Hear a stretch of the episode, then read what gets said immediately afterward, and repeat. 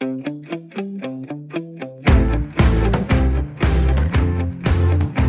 lytter til Fremkaldt med mig, Claus Elgaard. Morten Mølholm har været direktør for Danmarks Idrætsforbund, DIF, siden 2015. Mølholm har brugt en meget stor del af sit voksenliv på at beskæftige sig netop med det idrætspolitiske. Og den slags er der desværre mere end nogensinde lige nu i lyset af den russiske invasion af Ukraine. Både russiske landshold og atleter udelukkes på stribe, mens sanktionerne havler ned over sportens verden.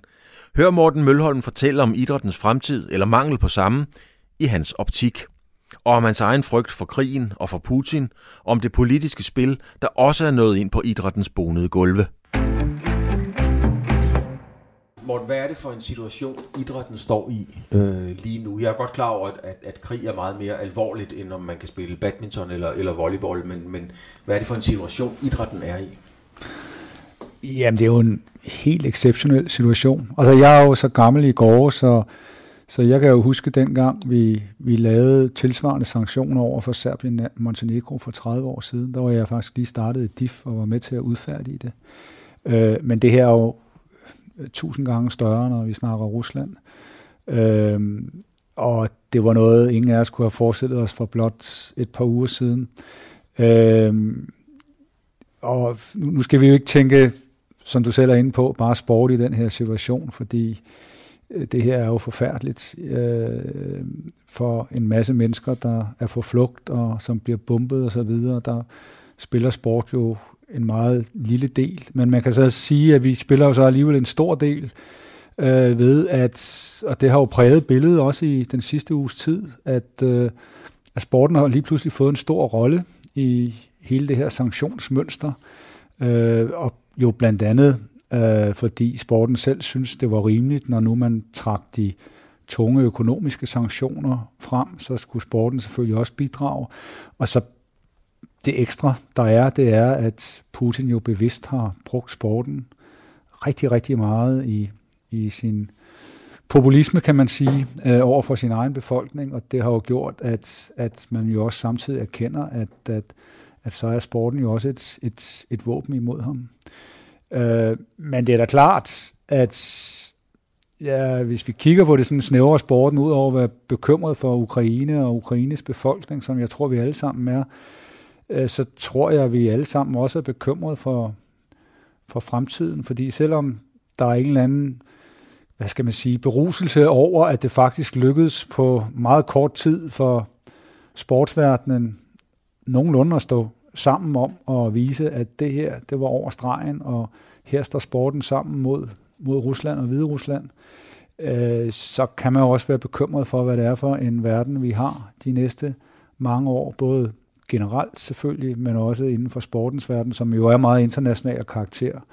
Og, og jeg kan være bekymret for, om, om det her også vil betyde, at vi går en, en voldsom splittelse i møde, som også har betydning for, for sporten, om man kan samles om store begivenheder, og selvom det ser sådan meget entydigt ud i øjeblikket omkring, at sporten er samlet om at fordømme øh, Rusland og Belarus, så vil jeg sige, bag det gemmer der sig jo også en masse lande, som ikke er i flertal, eller, eller ikke lige udtaler sig i øjeblikket, men der findes jo også øh, lande og store nationer, som for eksempel Kina, øh, der er jo ikke nødvendigvis, de fordømmer EU og USA mere, end de fordømmer Rusland. Og, og det her multipolære system, vi, vi står overfor, øh, det har jo også en afsmittende virkning på sportens verden i form af, skal vi til igen, det der var sportens store redselsårti med alle de her boykotter af olympiske lege og så videre øh, er det det, vi igen står overfor. Jeg håber det ikke. Men, men, men, men hvor, hvor, hvor er det, du ser, Morten, eller hvor er det, du frygter, at der kunne komme en splittelse? Altså, hvad kunne være et eksempel på det? Øh. Jamen, jeg tror, altså dels kan jeg frygte lidt, at hvis det her trækker ud, Øh, og det Rusland har gjort er jo så forfærdeligt, så det kan jo sagtens trække rigtig lang tid ud. Dels skal krigen i Ukraine vare lang tid, men dels øh, vil jeg sige, så kan, tror jeg, der kan gå meget lang tid, før verdenssamfundet tilgiver Rusland det her. Øh, og så kan man så diskutere, hvad, hvad sker der så i sportens verden? Altså, er tålmodigheden lige så lang i sportens verden, eller vil man hurtigt samles om, at nu skal vi forbrødre os og samles igen og have alle med til mesterskaber osv. Det kan skabe nogle enorme splittelser i forhold til, øh, hvor lang tid varer de her sanktioner over for Rusland.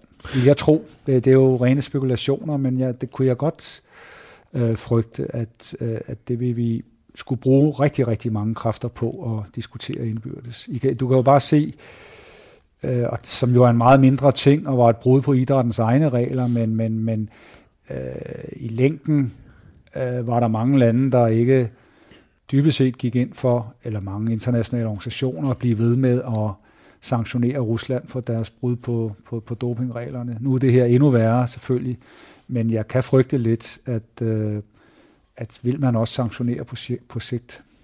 Men alt det, der sker, og den øh, betydning, som man, man giver sporten i, imellem, altså blandt mange sanktioner, øh, så tænker jeg nogle gange, at, at det ikke at tillægge sporten for stor betydning i sådan en, en verdenskrise? Altså at, at en idrætslig, sportslig sanktion skulle have nogen betydning for, hvordan det her kommer til at gå? Jo, altså generelt vil jeg sige, at, at øh, folk, der er klogere på det her end, end mig, snakker jo om, jamen har sanktioner overhovedet en betydning?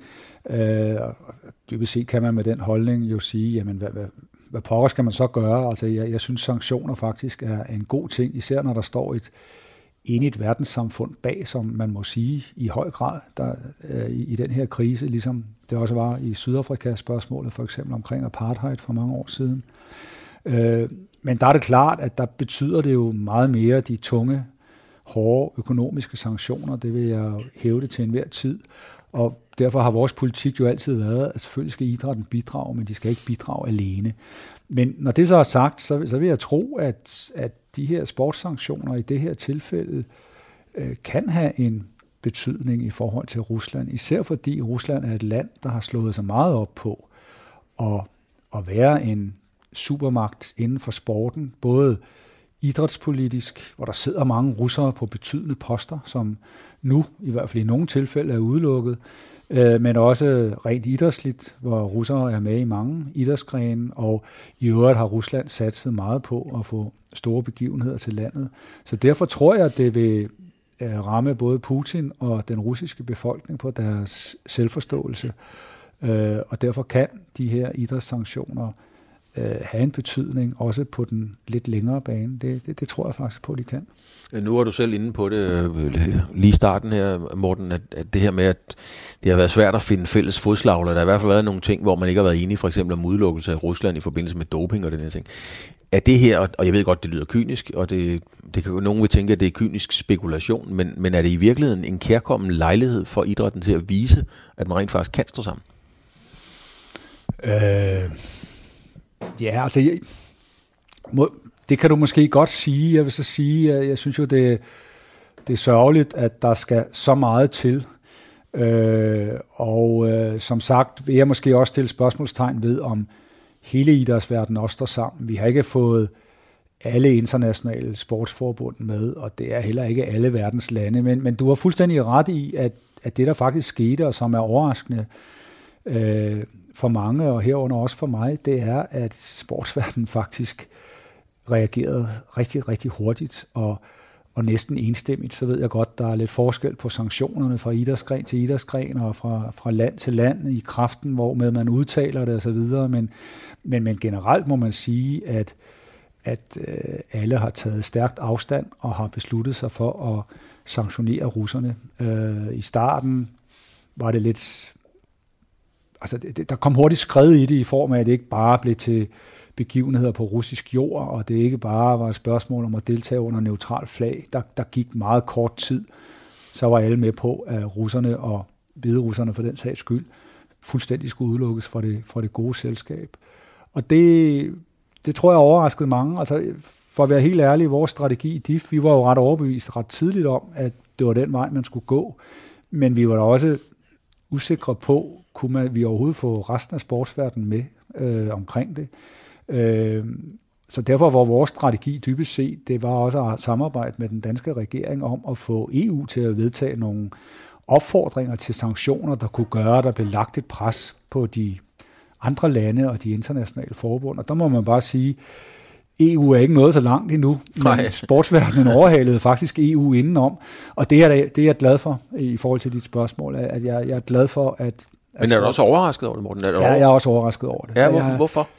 Fordi det er, jeg vil sige, det er sjældent, man ser internationale sportsorganisationer, øh, hvor, og det skal man jo tænke på, hvor russerne også har stor indflydelse, og internationale sportsorganisationer, som normalt går meget op i øh, ikke at blande sport og politik sammen, at de så hurtigt siger til sig selv, det her, det er simpelthen for meget. Øh, det, der bliver vi nødt til at lave en, lave en markering. Det er klart, at jeg tror, at der har været et enormt pres på de internationale sportsorganisationer fra de enkelte nationale medlemslande, altså fra de fra nationale sportsforbund som vores og vores specialforbund. En række af de specialforbund har jo meget, meget hurtigt sendt opfordringer til deres europæiske eller internationale forbund, hvor man simpelthen har skrevet, vi synes, I skal udelukke Rusland og, og Belarus. Øh, og det er der en række andre lande, der også har. Øh, et glimrende eksempel på et af de forbund, der går galt i byen, altså det internationale parasportsforbund, som træffer en beslutning den ene dag, men som så simpelthen møder en storm af protester fra, mm-hmm. fra nationale medlemslande, øh, der gør, at de bliver nødt til at beslutte sig om 12 timer efter, øh, fordi de kan se, her er de fuldstændig fejlbedømt situationen øh, i, i deres bagland. Så, så, så det der pres nedefra på de internationale sportsorganisationer, og selvfølgelig også pres udefra fra, fra medier og omverdenen, men, men det er sjældent, man ser så voldsomt et pres nedefra fra, du kan sige græsrødderne, men fra de nationale medlemslande. Normalt er sådan noget her meget topstyret, og, og det, det synes jeg er positivt. Mm. Det, det synes jeg bestemt. Det her med presset, altså Kina og Rusland har jo traditionelt været allieret Øh, kan man sige. Hvor fornemmer du, Kina står? Det er jo også en magtfaktor i sport, altså svømning, badminton, øh, bordtennis. Der er jo rigtig mange, øh, rigtig mange ting. Hvor står kineserne i din optik i denne her sag? Fordi det har været svært, sådan, i hvert fald for mig at gennemskue.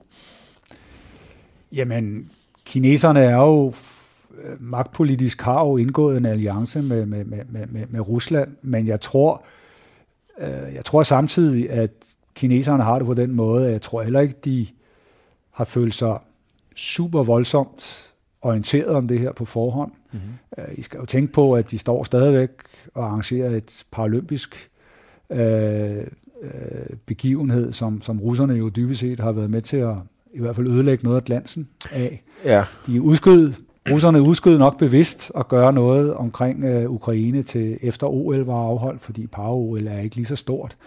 Men jeg tror ikke, at kineserne er begejstrede for den del. Øh, jeg tror, at kineserne grundlæggende vel godt kan lide rollen, der hedder, at de kan være malerne i det her. Det, det, det tror jeg grundlæggende godt, de kan lide, at de måske er det eneste land, der måske kan have nøglen til at løse op for det her, som russerne har respekt for. Øh, jeg ved det ikke, men, men, men, men, øh, men det er der jo en mulighed for, at de kommer til at spille den rolle. For for kineserne er det jo vigtigt, at der lige pludselig er en anden verdensorden, der hedder, at det ikke alene er USA, der er dominerende. Mm. At kineserne har en betydningsfuld rolle, øh, og der har de jo bestemt ikke noget imod så at gå ind og spille den betydningsfulde rolle. Altså det er jo klart, at det er det alt overskyggende tema, øh, krigen som, som sådan, øh, og selvfølgelig også om, omkring sporten, men, men hvordan sørger man for at holde fokus midt i alt det her på andre ting? Fordi jeg tænker, kan Katar, de har jo et VM i fodbold, det har jo i den grad også været meget, meget diskuteret, øh, om, om man skal komme eller ikke komme osv. Øh, kan de lægge sig sådan lidt i baghånden nu, og, og hele den problematik i Katar bliver glemt, mens alt det her bare kører på? Ja, det må man sige. For at være helt ærlig, så er det vel i de her dage, man, man skal frem med alle sine skandaler. Fordi der er en stor chance for at gå under øh, opmærksomhedslinjen. Øh, og for at være helt ærlig, hvis vi ser på, hvad vi har brugt vores tid på de sidste par uger, så, øh, så er det jo næsten alene øh, Ukraine, øh, konflikten og russernes invasion. Så nu, nu er der et stykke tid til VM i fodbold i Katar trods alt stadigvæk, men jeg vil sige, alle andre problemstillinger blegner jo i øjeblikket. Altså øh, selv corona er vi jo ikke optaget af at kigge på dagens smittetal mere. Øh, så, så, så, så det har jo fuldstændig taget dagsordenen, og vi gør det et stykke tid endnu. øh, så sker der jo desværre altid det, at, øh, at selvom krigen så, og Gud forbyder den, fortsætter, men hvis den fortsætter i lang tid, så vil opmærksomheden jo aftage, fordi det er nu engang the name of the game, også især i, i, i medierne. Øh, så der vil være plads til andre dagsordner, men det her vil være alt overskyggende. Se bare på, hvad der sker i Danmark med, øh, hvem havde troet, at regeringen og, og oppositionen og støttepartier kunne på fire dage øh, forhandle 18 milliarder til forsvar. Ja. Noget, man har drøftet i overvis, om man skulle op på de 2 procent, mm. plus forsvarsforbeholdet, altså i, i EU-regi. Øh, der var jo ingen, der havde troet, at man kunne forhandle det i land på fire dage. Altså. Og det, det fortæller bare, hvor meget det her er en game changer for verden som sådan, men også for os i, i sporten, som er... Sporten er, øh, international konkurrencesport er jo super øh, internationalt orienteret, og derfor bliver vi jo ramt på godt og ondt af sådan nogle ting her. Det, det er der ingen tvivl om. Og, og vi, vi lever af altså, store begivenheder, internationale mesterskaber osv. Det, vi lever jo af det her med, at alle lande skal kunne mødes i fredelig kappestrid. Og det, der er ingen tvivl om, at det gør det besværligt, det her. Det gør mm. det. Hvordan, jeg, jeg er godt klar over, selvfølgelig er I opmærksom på det nu. Nu talte vi Katar, det går sådan lidt under radaren nu. Øhm, der er også en minksag. Den er der heller ikke ret mange, der har skrevet ret meget om i meget, meget lang tid. Hvordan tænker du, hvordan, hvordan er du sådan, tager du forbehold for ikke at blive rodet ind i noget, hvor sporten ligesom bliver brugt? Ikke at jeg vil beskylde Mette Frederiksen for at bruge en krig til at glemme minksagen, det er slet ikke det, jeg siger. Det kan bare være et eksempel på nogle ting, som lige pludselig glider lidt i baggrunden, hvor sporten, idrætten jo også kan, altså, kan blive brugt i de sammenhænge. Hvordan, øh, hvordan går I til den, skal man sige, den del? Jamen, den del er vi sådan meget afklaret omkring, forstået på den måde, at vi bryder os virkelig ikke om, hvis sporten alene bliver gjort til gissel i et eller andet. Og, og det er også derfor, vores politik generelt har været omkring boykot, sanktioner osv., det er, at de gange, man har foreslået, og det har man jo gjort, øh, at det var sporten, man skulle udse som område til at markere noget over for, om det så er Kina, Rusland eller andre øh, lande, eller Katar, så har vi sagt, vi er med på, at vi har et ansvar, men vi skal være en del af en større palette. Og der kan man så sige, det der skete omkring Rusland, der måtte vi sige, der kunne vi med det samme se, at der kommer der hele den her palette af sanktioner, også de tunge økonomiske, diplomatiske osv., handelsmæssige sanktioner. Øh, så derfor var der ingen problem for os i at blive inddraget i det her. Mm-hmm. Men vi ønsker ikke, at sporten bliver hævet frem som et sådan enestående ting og bliver gjort til gissel på den måde. Der, der ønsker vi ikke, at man udnytter, udnytter sporten. Er der nogle gode ting ved det her? Altså, lad os bare gøre glasset halvt fyldt. Kan du se nogle gode ting, der måske kan komme ud af, ikke krigen, for det tvivler jeg på, at der kommer nogle gode ting ud af, men med den situation, sporten er i?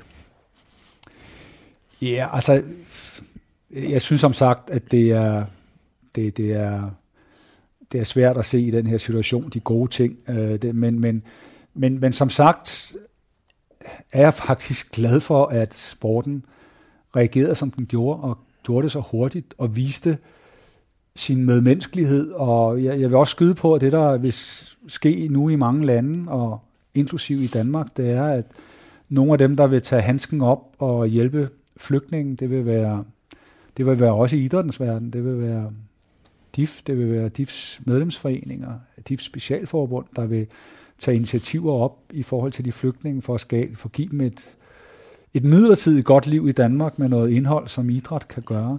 Øh, så, så på den måde synes jeg, at, at det kalder jo nogle gode sider frem i, i, i idrætten, som, som jeg er glad for, men, men det overskygges nu altså af den usikkerhed, vi lever i i øjeblikket, som jeg ikke synes er særlig sjov. Mm. Øh, og, og det er jo den her uforudsigelighed omkring, hvad pokker kan der ske? Er han blevet utilregnelig? Øh, det, det er jo det, vi alle sammen stiller os selv af spørgsmål. Mm. Hvordan, øh, hvordan har du det egentlig selv, Morten Mølholm? Altså i det her, øh, dels sidder du midt i brandpunktet, hvad idrætten angår, men, men, men du har jo også familie, og du er dig. Altså, hvordan har du det egentlig, når du sidder her og, og fortæller om det Jamen, øh, vi har i min familie været super berørt af det, øh, og har snakket meget om det, og følt løbende live-udsendelser, og stået op i spænding hvad der sker i løbet af natten og så videre. Så, så på den måde har vi været super berørte og er super berørte over det i, i, i min lille familie. Øh, vi er super berørte over det på min arbejdsplads, altså mm. øh, snakker ekstremt meget om det. Øh, vi, ja, vi, vi er også nogle gange, øh, øh, det, det skal jeg ikke lægge skjul på, og det har vi også tænkt over nogle gange, at, øh, at når vi er oppe imod de her meget store ting, og har en stemme i det her, jeg har jo tidligere selv personligt oplevet, øh, det har så været i omkring øh, at tale imod Rusland i, i dopingspørgsmål osv., der kan man godt blive lidt usikker på. Der, der har der været alle mulige, dels trusler fra alle mulige, der sender en e-mails, men også øh, den russiske ambassade, der sender, sender hårde tweets mod en og så videre, at der bliver man da selvfølgelig også bekymret for, hvad bliver man en del af og så videre. Det, det, det falder der en ind, ikke fordi det afholder os fra at udtale, hvad vi vil, men, men, øh, men, men det, det kan da også være noget, vi, vi løbende tænker over i DIF. Mm. Nu er der nogle kvindelige ishockeyspillere, der fik nogle rigtig kedelige mails, fordi de fandt på at tage en kamp. Det her er jo langt mere alvorligt. Har du fået, nogle, har du, har, har du fået trusler regulært i forbindelse med det her? Jeg har ikke fået trusler i forbindelse med, med Ukraine-krigen. Jeg har tidligere fået trusler i forbindelse med, med andre sager. Eller trusler. Ja, mails og beskeder, som i hvert fald øh, nærmer sig hen af, af, af trusler. Øh, dels når man kritiserer Rusland, men det kan også være, når man kritiserer andre ting, som øh, for folks øh, blod i, i kog. Der må man sige, at der lever vi i en verden, hvor folk de trykker meget hurtigt på tasterne. Mm. Så, så det, det er jo også en del af, af, af gamet for at være en, en offentlig person nu om dagen. Men, men det, det, det, ja, det ligger fjernt for mig, at der er nogle mennesker, der trives, eller godt kan, kan begå sig i den slags miljøer med trusler og ting. Og så er der nogle folk, der om ikke trives, men okay, det er en del af dagligdagen. Men, men, men din personlighed, der tænker jeg bare, Morten, at det ligger langt fra den måde, jeg ser dig på, at du bryder dig om det. Altså. Ej, jeg bryder mig bestemt ikke om det, og jeg kan huske, det er mange år siden, jeg modtog de første, og jeg kan huske, at jeg sad, jeg, jeg tror, jeg sad og så et, et indslag på tv, hvor jeg selv var, var med og udtalte nogle ting, og så lå min telefon foran mig, og jeg sad og så det sammen med en af mine døtre, og så i det sekund indslaget var færdigt, så kom der, jeg ved ikke, der kom 50 beskeder ind i løbet ja. af to minutter, og min datter læste de her beskeder. Mm. Øh, og der kunne jeg godt mærke, især fordi hun blev fuldstændig forskrækket over det, at, at folk kunne finde på at kalde mig alle de her ting. Øh, men altså, jeg skal da blankt erkende, at jeg har da vendet mig tid sidenhen. Øh, men jeg synes da ikke, det er specielt sjovt. Og jeg, øh, det, det, der gør mig lidt forbandet omkring det, det er, at jeg synes simpelthen, at øh, de folk, der gør det, og nogen, altså, nogle af dem er jo helt almindelige mennesker, mm. altså, som bare øh, trykker meget hurtigt på knapperne, og jeg synes virkelig, de skal tænke over, hvad de gør ved andre folk på den anden side, og det er ikke specielt mig, men jeg kender jo også sportsfolk, unge sportsfolk, som måske er øh, endnu mere påvirket af sådan nogle ting, end, end jeg er. Jeg har trods alt været en del af gamet i mange år. Øh, jeg fatter simpelthen ikke, at de kan, de kan finde på sådan nogle ting. Altså, det, det, det, det er mig ubegribeligt. Men der lever vi altså i en tid, hvor, hvor i gamle dage, hvis man skulle gøre sådan nogle ting, så skulle man få fat et brev eller et eller andet, og ja, så, så, så nåede man at kølne af. Øh, det gør man jo ikke nu om dagen. Hvor, øh, hvor står Danmark i det her, Morten? Øh, altså er det lidt ligesom elefanten og musen, der går over en bro, og så siger musen, hør hvor vi tramper. Altså er Danmark musen, der ligesom tramper med, eller, eller har vi reelt noget at skulle have sagt i hele det her spil, der er nu på det idrætspolitiske? Ja, altså jeg, jeg synes jo i høj grad, at vi... Øh at vi har en rolle, og, har, og altid har haft det, og, og synes jeg i al ubeskedenhed en progressiv rolle. Vi har haft det historisk på alle de problemområder, international sport har haft, øh, doping, matchfixing øh, osv. Øh, vi har altid været nogle af dem, der stod forrest, når det drejede sig om, hvis der så for eksempel skulle laves nogle sociale indsatser oven på krigsindsatser osv., med, med flygtningindsatser, idrætsforeninger osv. Så, så der synes jeg, at vi har, vi har haft en markant politisk rolle, og også påvirkningsmæssigt i internationale organisationer.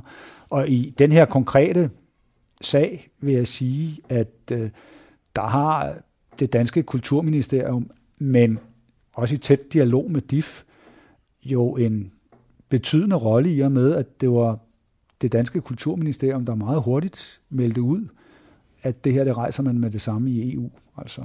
Øh, og det satte jo skub på mange ting. Mm. Øh, så, og, og vi lægger jo pres på i forhold til, at der er jo nogle områder, selvom sporten generelt har været godt ude og lave sanktioner, så er der jo nogle områder, vi heller ikke er tilfredse med, at man ikke går hele vejen og udelukker russiske idrætspolitikere. Det synes vi er på sin plads at gøre. Hvor, hvor er det henne, for eksempel? Jamen, det er jo i IOC, og det er i andre internationale forbund, hvor man ikke er gået så langt som til at udelukke dem. Øh, det synes vi ville være rigtig, rigtig naturligt, når man udelukker atleterne, så kunne man da også udelukke nogle af deres ledere der, og de poster, de har i de internationale forbund. Er, er de forgangsmænd der, er det nogle forslag, som de har kommet med, eller er det nogle, vi bakker op om, altså at komme af med nogle ledere, for eksempel i IOC? Vi har i hvert fald udtalt det og opfordret øh, øh IOC og andre internationale forbund til det. Vi har jo det sted skrevet, skrevet breve til dem om det, mm. øh, og opfordret dem til det. Og hvordan er lydhørheden over for det? Ja, det, forløbet er der jo ikke kommet noget ud af det, men, men noget af det, som der jo så også presses på med i, i, øh, i, i EU-regi, er netop at tage den del med, så som man i EU også opfordrer til, og det kan jo betyde endnu mere vægt, hvis et samlet Europa øh, opfordrer til det. Men øh, lad os nu se, om der ikke også sker noget i, i, i et kommende stykke tid på det område. Øh, det vil jeg tro. Altså, øhm, der har været sådan nogle game changer, kan man sige, i, i idræt. Der var engang OL, det var for de frie amatører. Så, så tror jeg nok, Dream Team kom med, det var, jeg tror, det var 92. Så var amatørbegrebet ligesom udvandet, kan man sige. Øh, og man har også altid sagt, eller det jeg er blevet opdraget med, at sport og politik, det må man ikke blande sammen. Er vi der nu, hvor den snak definitivt er sluttet om at skille sport og politik? Altså, jeg synes jo dybest set, at den har været, den snak øh, har været forstummet i mange år. Jeg, jeg er så med på, at der er nogen, der stadigvæk siger det, men for, for mig og for DIF har den jo været ikke eksisterende i mange år, forstået på den måde, at selvfølgelig hænger sport og politik sammen, fordi politik er alt omfavnende og for sporten hævet ind i ting, og sport hiver også selv og bliver politisk. Så, så, så jeg synes også, det er noget sludder, at sport og politik ikke hænger sammen. Men jeg, jeg tror, der er flere, når de folk, der snakker om, at sport og politik ikke hører sammen. De gør det ud fra en tankegang, der hedder, at de synes, det er meget fedt, det synes jeg i hvert fald, at der findes nogle begivenheder i den her verden, der samler mm. alle verdens nationer.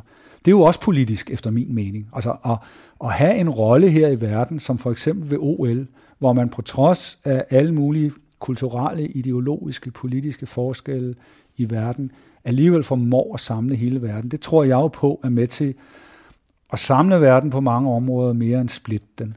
Øh, det er ikke det samme som at sige, at sport og politik ikke øh, hører sammen. Det er bare at lægge vægt på den politiske dimension af sporten, at den også er samlende.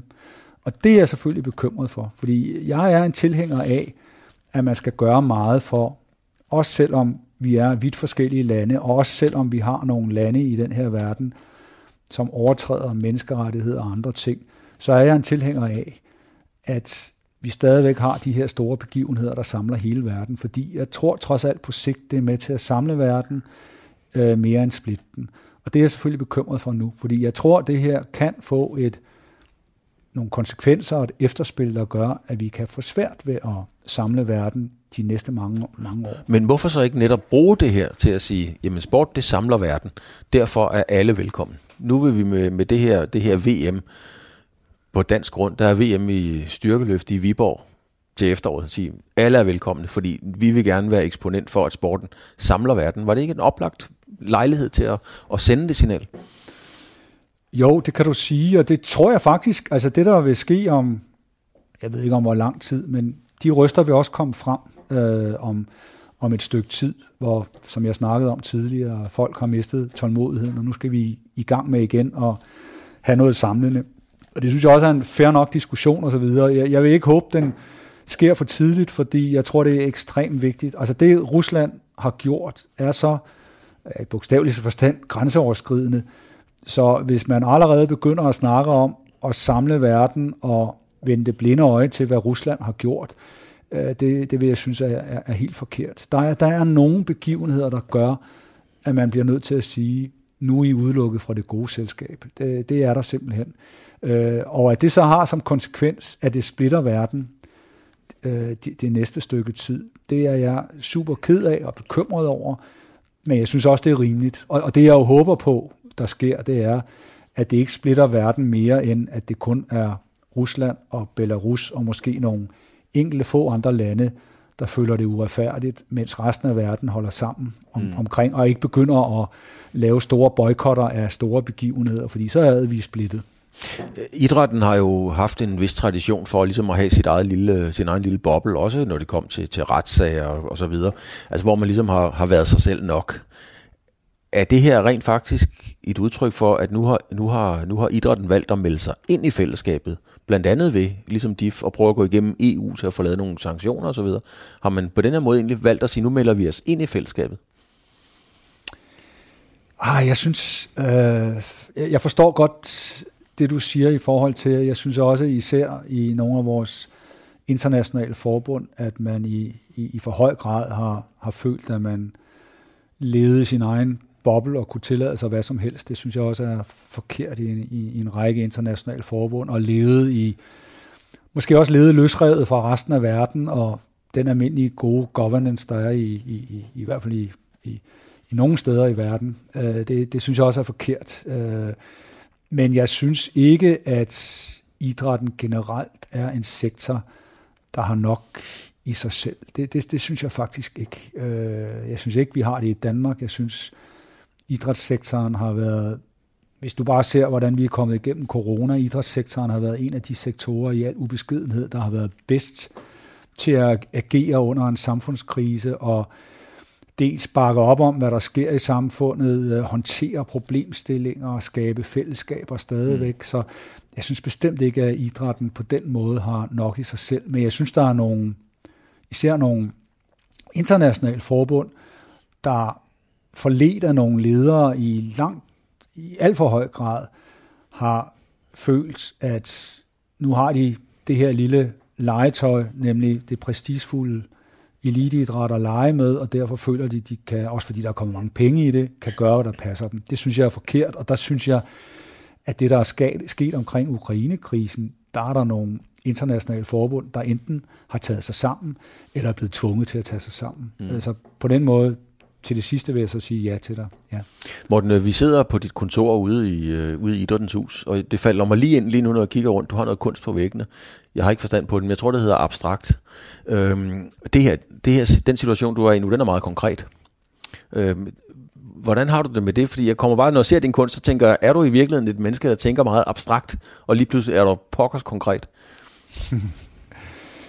øh, for mig er jo at tænke abstrakt, det er jo i højere grad at, at se, se, se mønstre, øh, se strukturer, mm. øh, og det er nogle gang den måde, man også kan handle konkret på den bedste måde, forstået på den måde, at hvis du bare analyserer lidt omkring nogle mønstre og nogle strukturer, så finder du også de bedste konkrete løsninger. Så for mig er det ikke to ting, der, der er i modstrid med hinanden. Nej, det, var, det slog mig også bare lige. Øhm, tilbage til, til udelukkelserne, de russiske landshold, mange steder er blevet udelukket, men, men der er også, skal vi sige, øh, sportsfolk, der ikke repræsenterer Rusland på den måde, blandt andet øh, øh Formel 1-køren Mazepin, som så i øvrigt nu er blevet fyret for Haas. Det var, skal jeg sige til lytteren, det var Mazepin, der, skal vi sige, to Kevin Magnusens plads i Haas, da, da det var op. Men han er blevet fyret for Haas nu. Han måtte ikke køre det, det engelske Grand Prix på Silverstone den 3. juli.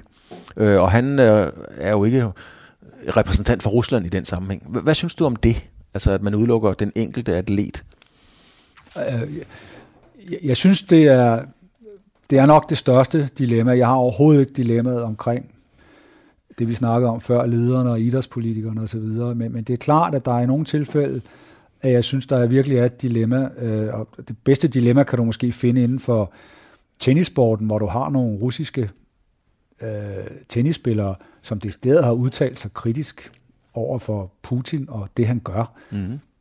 Skulle de udelukkes fordi, alene fordi de er russere? Altså det, det synes jeg virkelig er et dilemma. Generelt mener jeg, at man skal udelukke så meget som muligt herunder også atleter i individuelle idrætsgren, og det skyldes simpelthen, at på et tidspunkt bliver man nødt til at sige, at der hænger man simpelthen på det land, man repræsenterer eller er født i. Altså, mm. der, der er, man, man kan ikke øh, bare løsrive sig fra sit, fra sit land, og der må man finde sig i, at hvis man desværre har været så uheldig at være en del af et land, der har en åndssvag hersker og så videre, så hænger man nogle gange på det land. Ligesom vi også nogle gange som almindelige borgere i, i Danmark hænger på nogle af de beslutninger, en regering tager og så videre.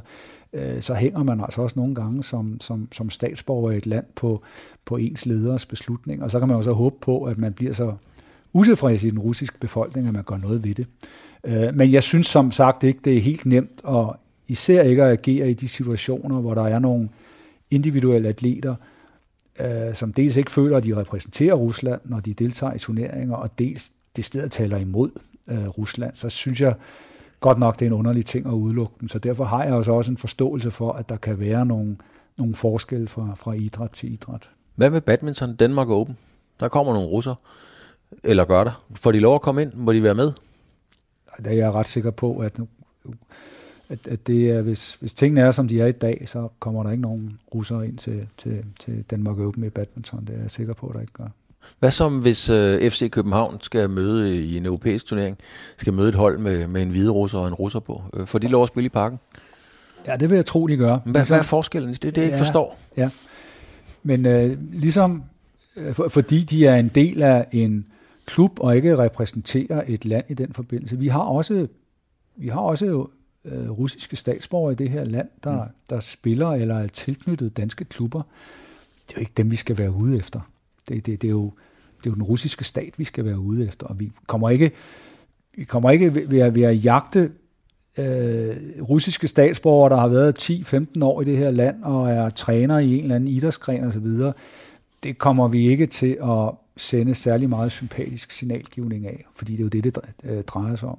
Men, men du er nødt til at forklare mig det igen, Morten, fordi jeg forstår det ikke helt stadigvæk. Altså, hvad er forskellen på en russisk tennisspiller, som måske bor i Monaco, øh, og så en, en, en, en russisk fodboldspiller, som spiller for Young Boys i Schweiz, eller et eller andet andet tænkt eksempel. Og den ene må gerne, men den anden må ikke. Altså, jeg, jeg, jeg forstår det simpelthen ikke. Nej, men, men den russiske tennisspiller, som det er i øjeblikket, mm-hmm. og det er jo også det, jeg har udtrykt forståelse for. I det sekund, øh, han har sagt, at han ikke repræsenterer Rusland. Ja. Og det vil sige optræder som egen individ, og ikke med det russiske flag og så videre, så har han jo lov til at spille mm. i tennisturneringerne. Ligesom det russiske individ, der deltager på en på et, et udenlandsk øh, fodboldhold, jo heller ikke repræsenterer Rusland, men repræsenterer den klub. Men hvad så hvis der med, med badmintonspillerne, hvis de siger, jamen øh, vi bor og træner i England, og vi tager jo et dybt afstand fra Putin og det, han i øvrigt står for, kan de så få lov at spille Danmark Open? Jeg vil skyde på, at de stadigvæk vil skulle repræsentere Rusland for at kunne spille Danmark Open. Ja. Øh, men jeg, altså, for at være helt ærlig, Claus, jeg vil sige, du kan finde læsevis af eksempler, hvor det ikke hænger 100% sammen. Det, det, vil jeg, det vil jeg tro, du, du kan. Øh, og jeg vil så sige, at vi skal også passe på med at lede efter mm. nålene i høstakken. Jeg synes, det generelle signal om, at jeg ved ikke, hvor mange idrætsgrene har sagt, vi vil ikke have idrætslig samkvem med Rusland. Det er enormt stærkt. Og det, det tror jeg bare, man skal holde fast i. Og så kan vi finde alle de her gråzone-tilfælde, øh, hvor nogle gange falder det ud til et eller andet i den ene idrætsgren, og til noget andet i den anden idrætsgren, men, men hovedsignalet synes jeg stadigvæk er super stærkt. Ligesom jeg prøver at sidde og sådan i så spekulere lidt i spørgsmålet, og netop finde de her grænse, øh, grænseting. Øh, er det din opfattelse, at der også bliver spekuleret i det her, når I sidder til at holde møder med, med andre lande og forbund og organisationer osv.? Øhm, ja, jeg vil sige, øh, i starten af krisen, der synes jeg helt klart, der blev spekuleret i, at det nemmeste var egentlig bare at sige, vi kan ikke afholde begivenheder på russisk jord, og så prøve at se, om man ikke kun kunne slippe afsted med den sanktion. Mm. Det blev så bare hurtigt overhalet fuldstændig indenom. Øh, og der vil jeg så sige, at generelt er det jo svært, når så mange idrætsorganisationer trods alt har sagt, den, den fulde sanktion, der hedder al alt samkvem med, med, med, med, med russerne. Øh, det, er, det er svært at gå tilbage på. Øh, og du kunne se de voldsomme reaktioner, når, når der er nogen, der lige træder lidt, lidt forkert, som IPC, altså det internationale parasportskomité, gjorde, øh, der gik altså ikke lang tid før, de blev nødt til at, til at rette ind. Øh, det internationale håndboldforbund, som virkelig er fodslæbende og altid har været det, Og så, som jeg lige er, selvom jeg ikke lige har læst det grundigt, men som i dag, så har de da fået meldt ud, at de nu også øh, udelukker Rusland. Øh, så jeg vil sige, og det samme omkring øh, nogle af de idrætsgrene, hvor der er ekstremt mange økonomiske interesser på spil, som i fodbold.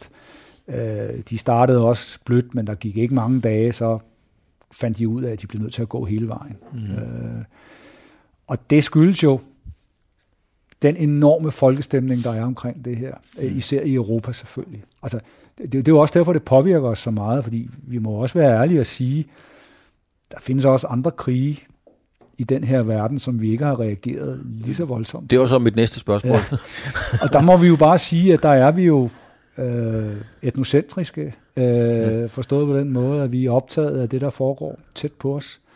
Og det her er bare super tæt på os, det er Europa, og med nogle, noget forfærdelig historik om, hvad der sidst skete, da Europa var i splittelse. Det er der jo ingen, der glemmer. Øh, og derfor går vi jo voldsomt op i det. Meget mere med stor sandsynlighed, end man gør i Latinamerika eller Afrika eller i Asien. Øh, Asien øh, måske ikke, men, men, men, men, men andre steder, hvor man selvfølgelig stadigvæk går, går op i det, men måske ikke lige så meget som, som os. Vi er enormt berørt af det. Også af egoistiske grunde, vil jeg tro. Altså, vi, vi skal jo heller ikke gøre os bedre, end vi er. At selvom vi er berørt af det, vi ser, hvad der overgår ukrainerne, og den halvanden million flygtninge, der allerede er, så vil jeg ved på, at der er en masse danskere, svenskere, englænder, nordmænd, hvad ved jeg, der tænker over, hov, det her det er tæt på. Kunne det her også overgå os? Altså, mm-hmm.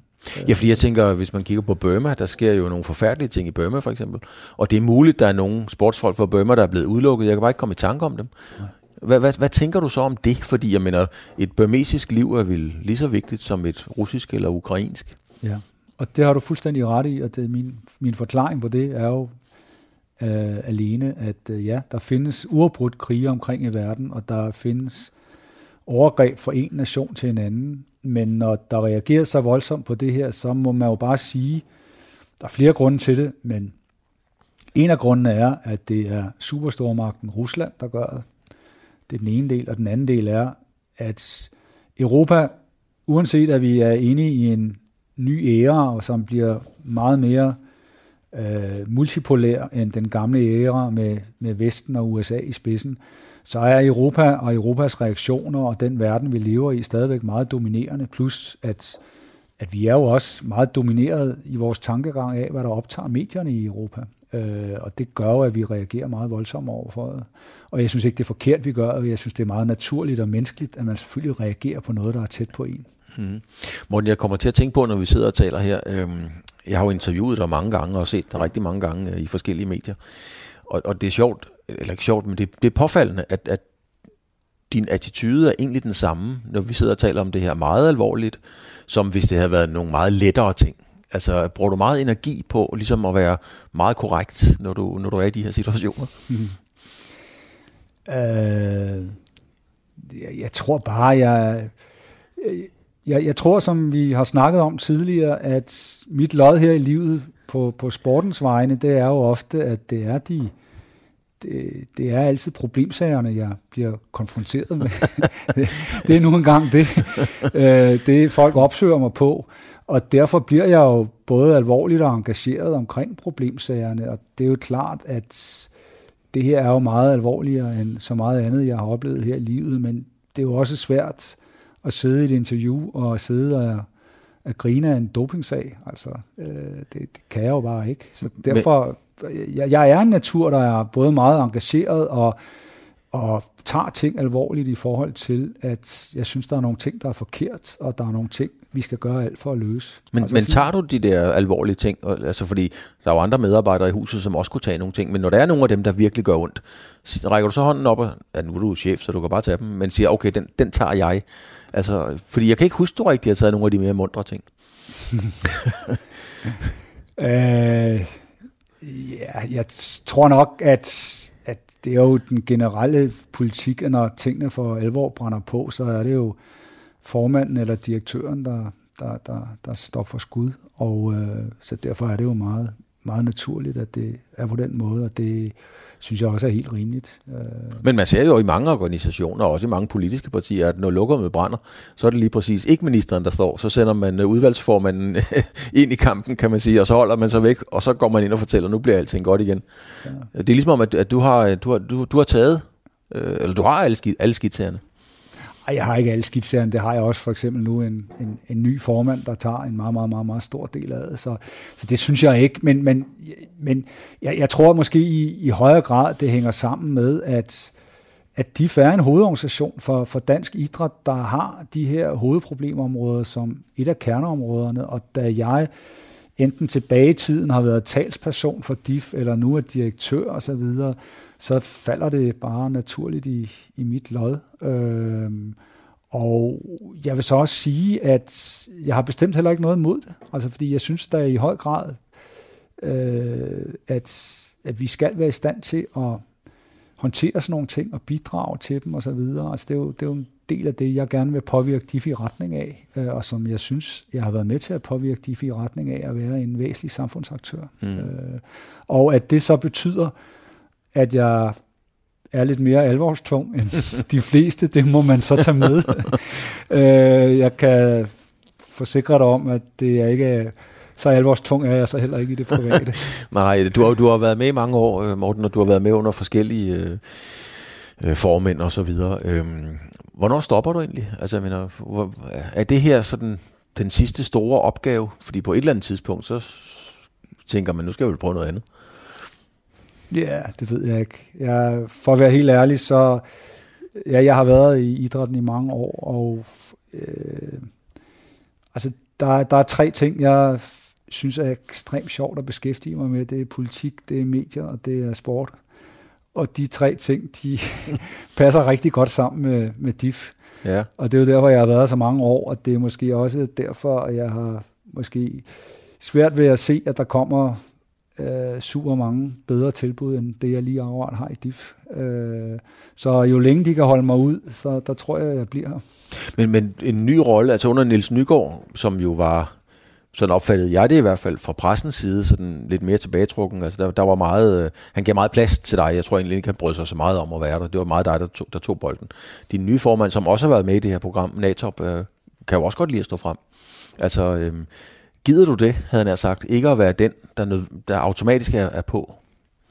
Ja, bestemt, og jeg vil sige, nu er hukommelsen altid kort. Jeg kan huske, Nils var ekstremt meget på, også i starten af hans formandskarriere, ligesom Kai Holm var det, og det går sådan lidt op og ned, og også afhængig af, at Nils var, var optaget af det, især det internationale de sidste par år, mm. øh, plus at vi også havde en særlig situation omkring corona. Øh, men øh, ja, ja, uha, jeg lever ikke af og jeg lever bestemt ikke af at være i medierne. For mig er der som direktør for en organisation ekstremt mange ting at ordne på de indre linjer, mm. så det, det har jeg det super godt med. Mm. Øhm, vi lavede jo det her program inden OL, men nu er situationen jo ændret sig, så, så derfor så laver vi det igen, og derfor skal jeg igen tage et billede af dig. Øh, det er jo en del af programmet fremkaldt. Øhm, og sidste gang, der spurgte jeg dig jo, Morten, hvad er det for en mand, der sidder her? Altså, hvor var du henne i livet på det her tidspunkt? Så nu vil jeg bede dig om at kigge på det her billede, og så sige, hvad, altså, hvad, hvad er det for en mand i hvilken situation, der sidder her? Altså for ligesom at gøre den helt øh, up-to-date-agtig.